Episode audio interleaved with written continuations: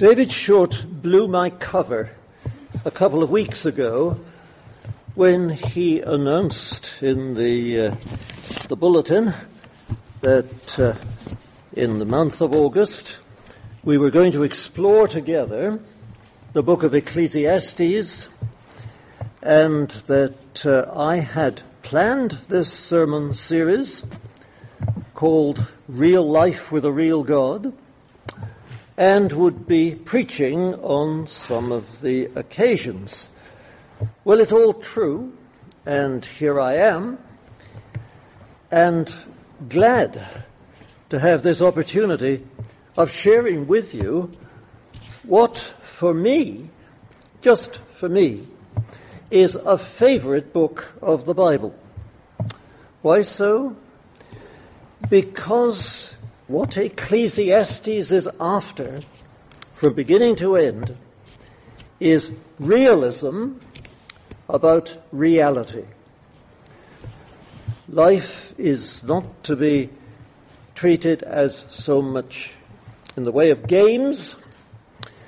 Life is not to be lived in terms of personal pretense. Life is to be lived in terms of reality God defines reality, and the call to all of us is to be realists in terms of the way that God makes and manages things. Well, now, chapter 1 of Ecclesiastes, which I guess you studied last week, is establishing the how shall I say, the frame of reference and the temperature of the book.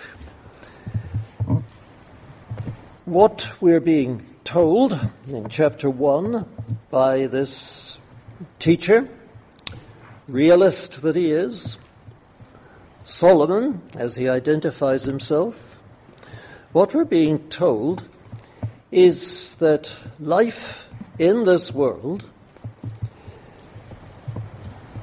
creates a state of mind which is summarized actually in a phrase in chapter 1, verse 8. I'm taking the phrase as meaning rather more than it means in its context. I'm taking the phrase that is as the overall experience of life as God orders it for us. And that phrase is the phrase, not satisfied. You look at verse 8 and you'll see it. And it's part of a general, how does one say it? A general description of life in this world in terms of phrases like under the sun, which means judging by appearances, when you know perhaps that there is more to reality than appearances, God is there, and God's plans are realities, but you don't see God who is there, and you aren't able to, to uh, tune in to the realities of life as God has planned it for us. In other words, life is enigmatic and life is constantly unsatisfying. Everything seems to be going nowhere.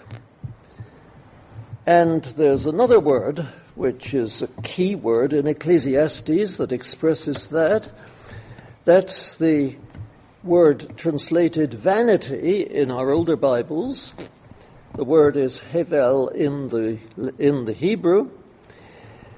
Um, it's been very well described as a word that points to bubbles and smoke.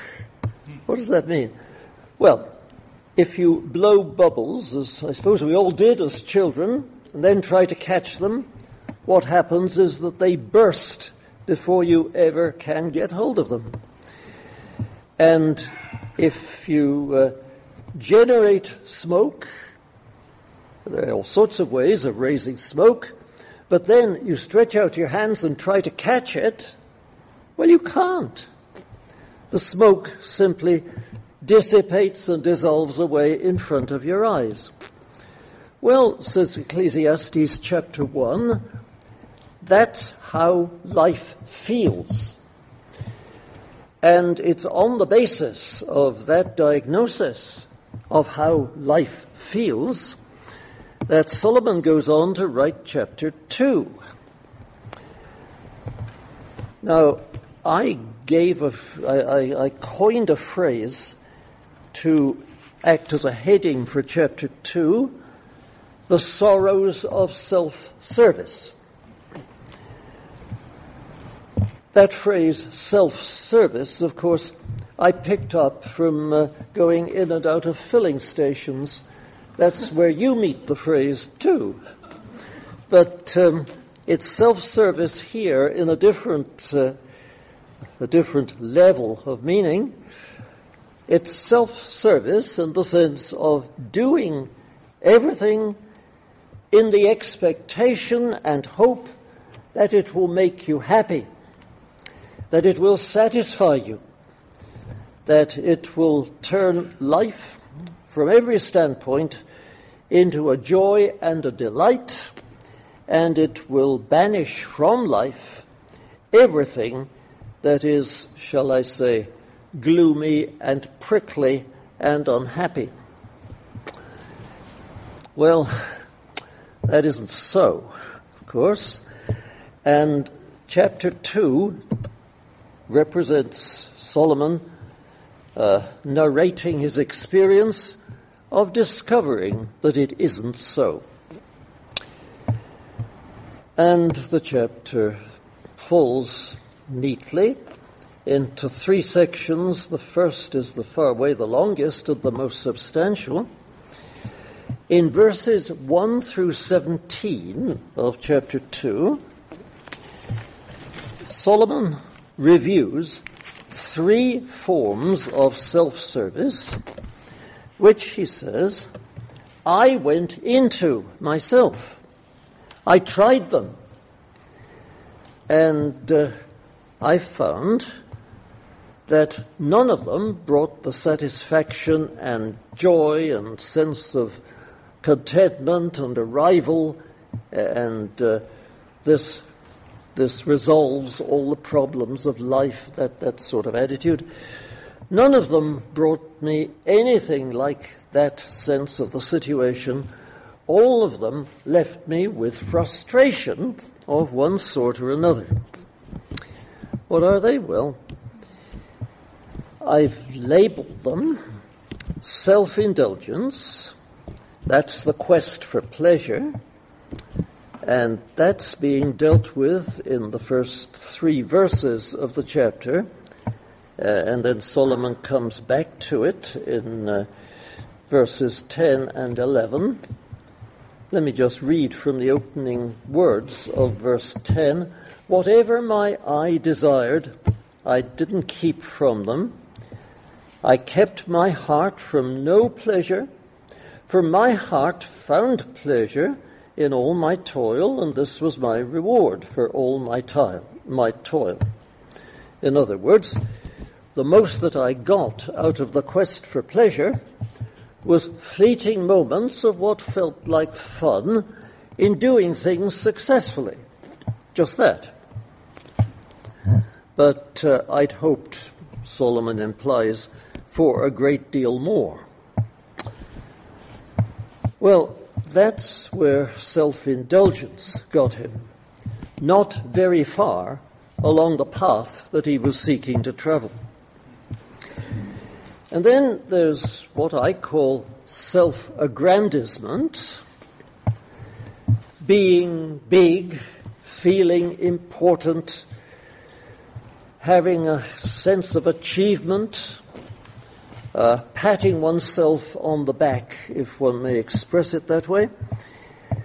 The quest for performance on projects, which is what's under under consideration here, That's dealt with in verses 4 through 9 of Ecclesiastes chapter 2.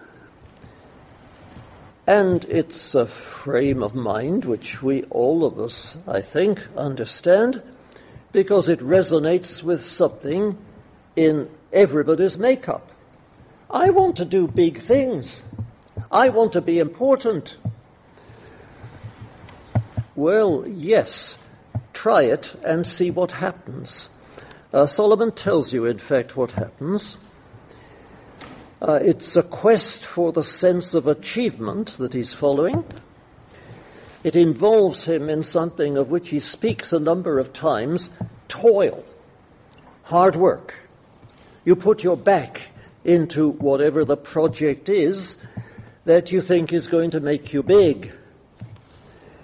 And uh, Solomon speaks in detail of the great works. I built houses, planted vineyards, made gardens, made pools from which to water the forest of growing trees. I bought male and female slaves. I had great possessions of herds and flocks. And so it goes on. Solomon has done all the things that are thought of, at least were thought of in his day, as making a person really big. And his uh, comment at the end of the project is this.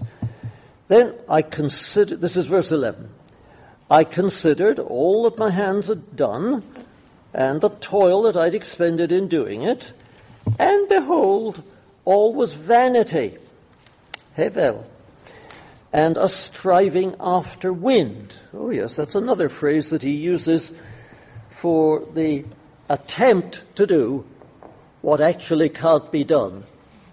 Grab hold of the wind. How do you do it? Well, of course, you can't do it. In other words, it's a waste of effort. It's uh, toil that has got you nowhere.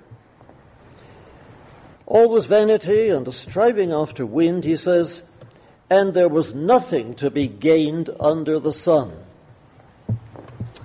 Are you beginning to get the wavelength on which he's speaking to us now? He's a disillusioned performer.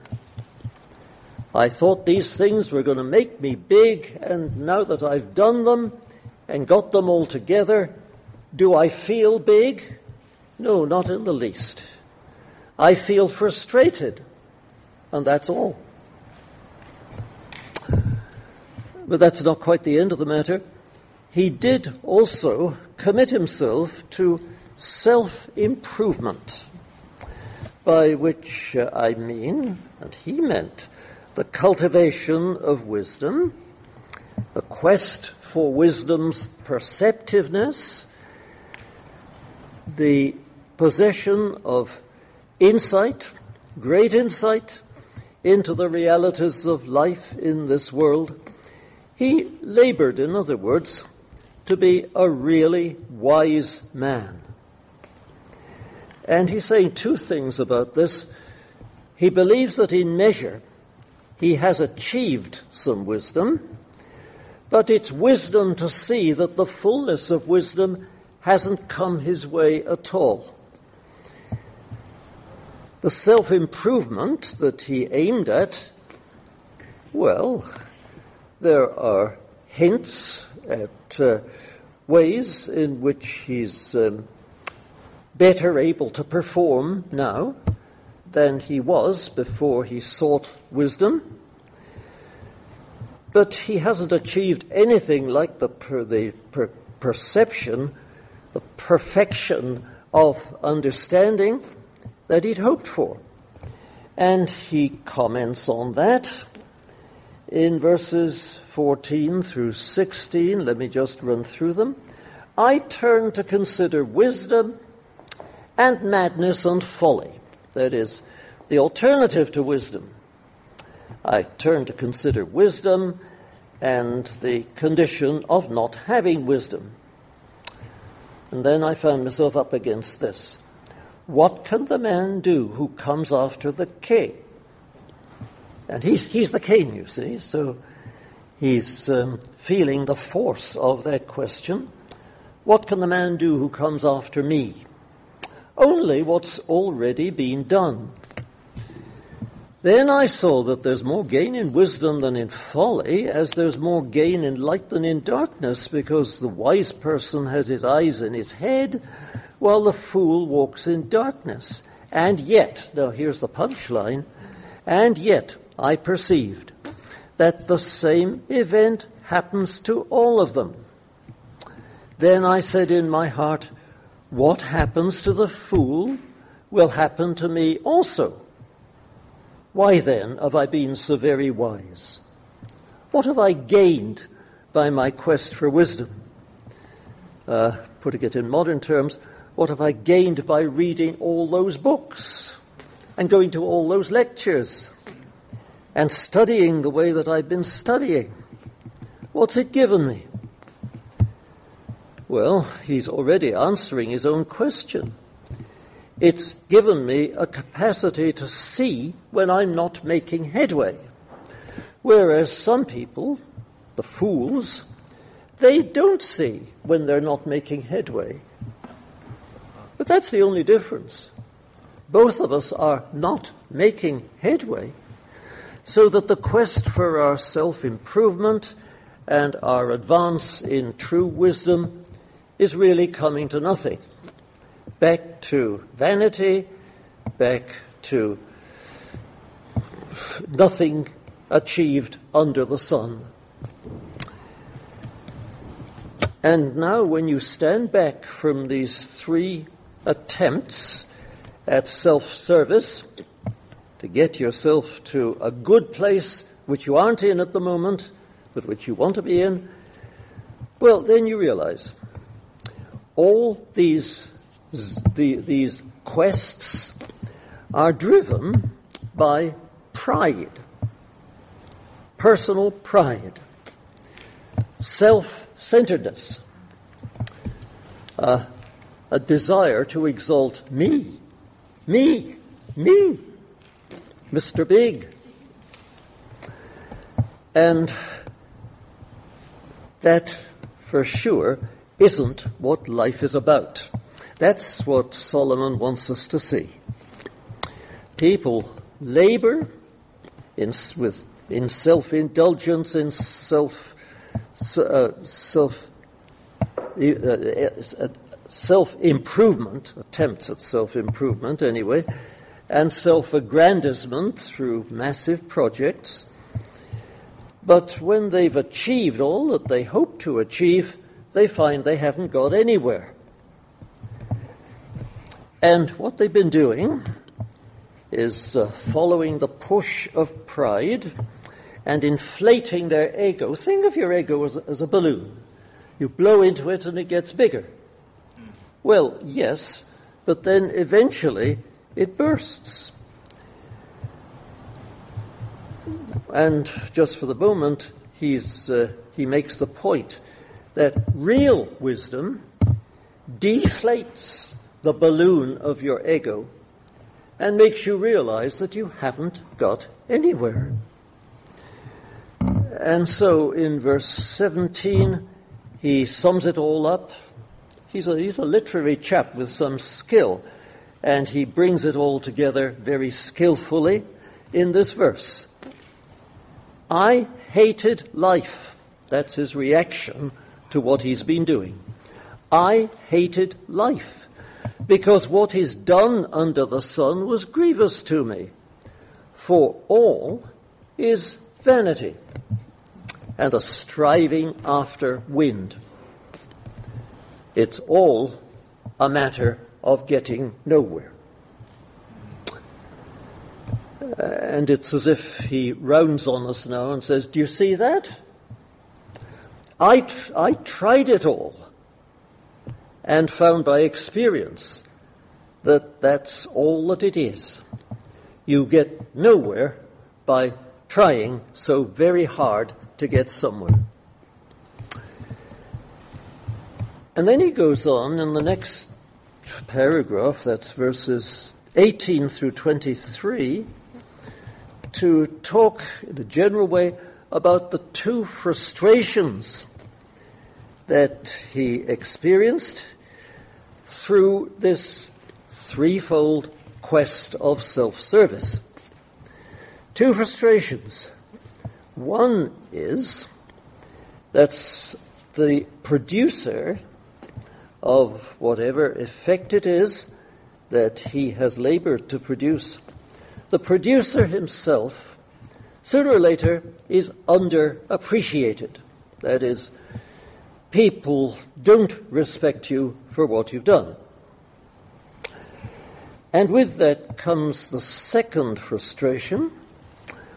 The product of your labor, all that toil and all that investment of effort, that gets mishandled by people who don't appreciate it and whose goals are not your goals anyway, but they get hold of it and they devalue it by using it in a way which doesn't have a strategy of wisdom behind it at all. So, what are you doing? You're producing something or other for folk then to devalue by mishandling it. So, what has happened to your passion to be Mr. Big, to whom everybody looks up because of, because of all the wisdom and improvement of life and benefit to humanity, so on and so on, that you've brought? Well, like other things, he says, I realized it's vanity, it's striving after wind, it's failure to get anywhere. It's very frustrating to think that that's life's bottom line, but it is, he says. And so, he's very strong here in what he says. Uh, he asks a question and he answers it in verses 22 and 23. What has a man from all the toil and striving of heart with which he toils beneath the sun? For all his days are full of sorrow. Sorrow is one thing that he has. And his work is a vexation. Yes, he looks at what he's doing and he looks on what he has done to get to the point he's at now, where he's doing whatever it is that he's doing, and it's all a vexation. Even in the, in, in the night, his heart doesn't rest. He is restless and has sorrow, as it, as it says in verse in verse 21. Um, well, it's not, in any sense, a rival at happiness. He's worked his, uh, what am I to say, worked, worked his uh, hands to the bone and got nowhere.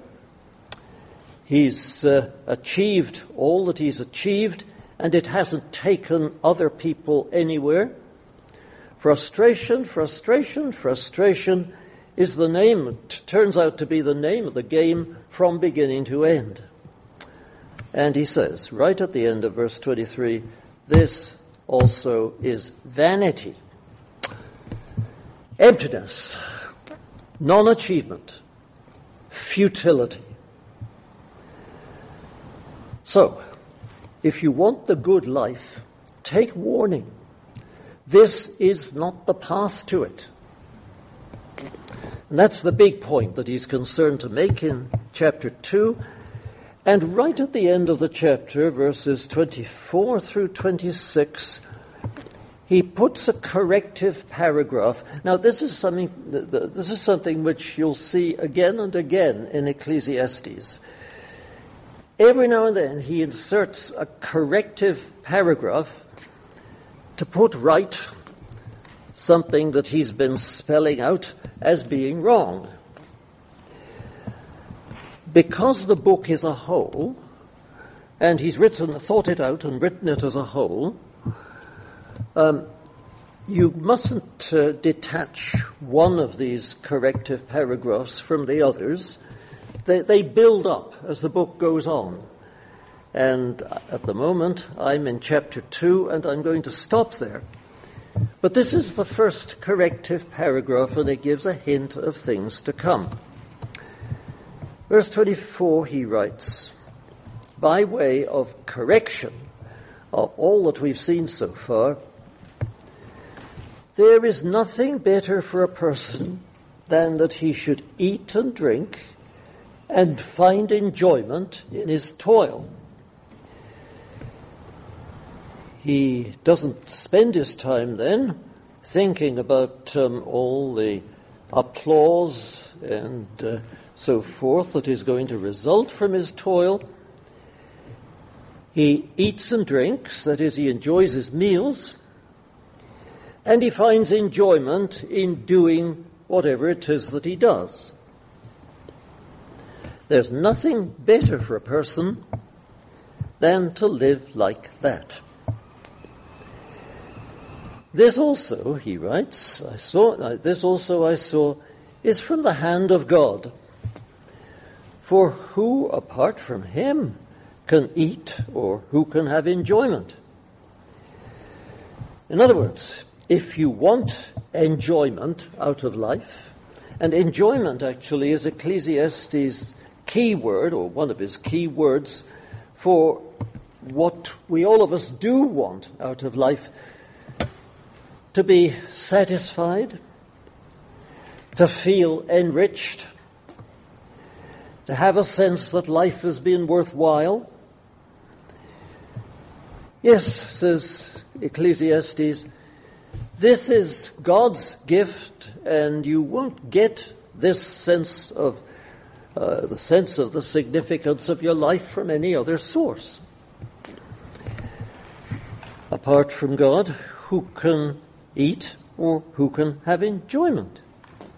But, verse, uh, verse 26, to the one who pleases him, God has given wisdom and knowledge and joy.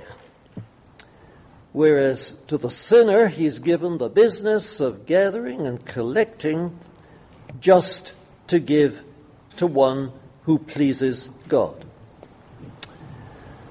Now he says, This also is vanity and a striving after wind.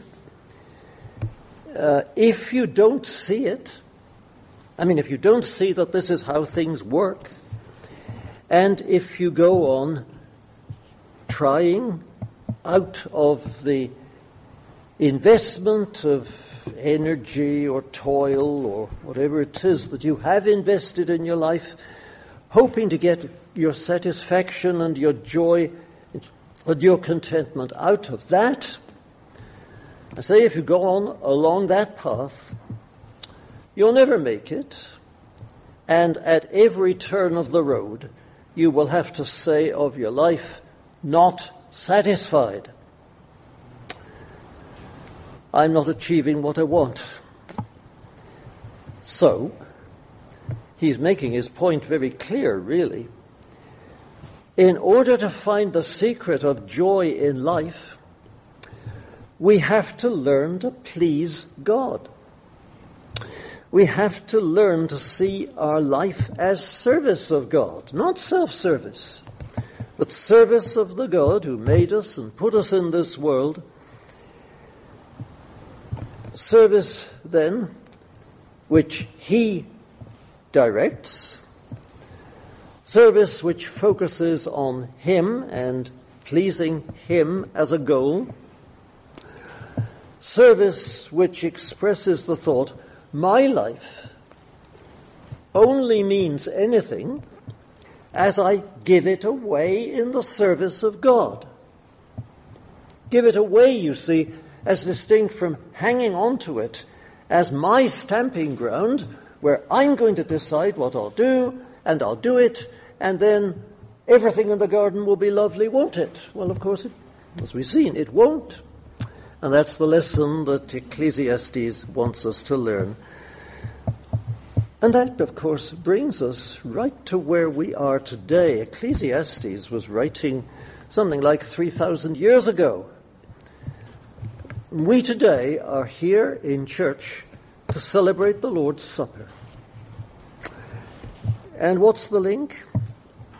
Why, the link is precisely that we who, from our hearts, celebrate the Lord's Supper because it commemorates what the Lord Jesus has done for our redemption, we, every time we do that, are identifying ourselves as disciples of the Savior, and we are giving ourselves away to serve Him, and we're taking our hands off all the self centered, self centeredness which has shaped the planning of the lives of those who haven't yet become disciples of the Savior.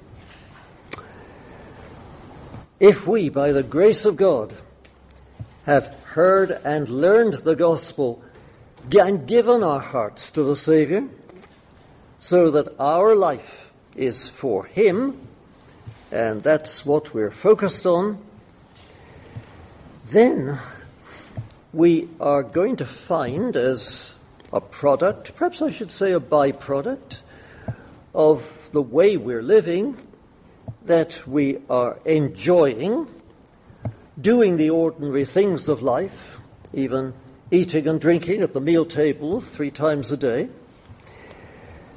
And we are enjoying the work we do as servants of Christ, seeking to please Him. And so the name for the quality that marks our lives becomes a name that can be spelt in three little letters J O Y, joy. Now, I wonder if we really are together in this.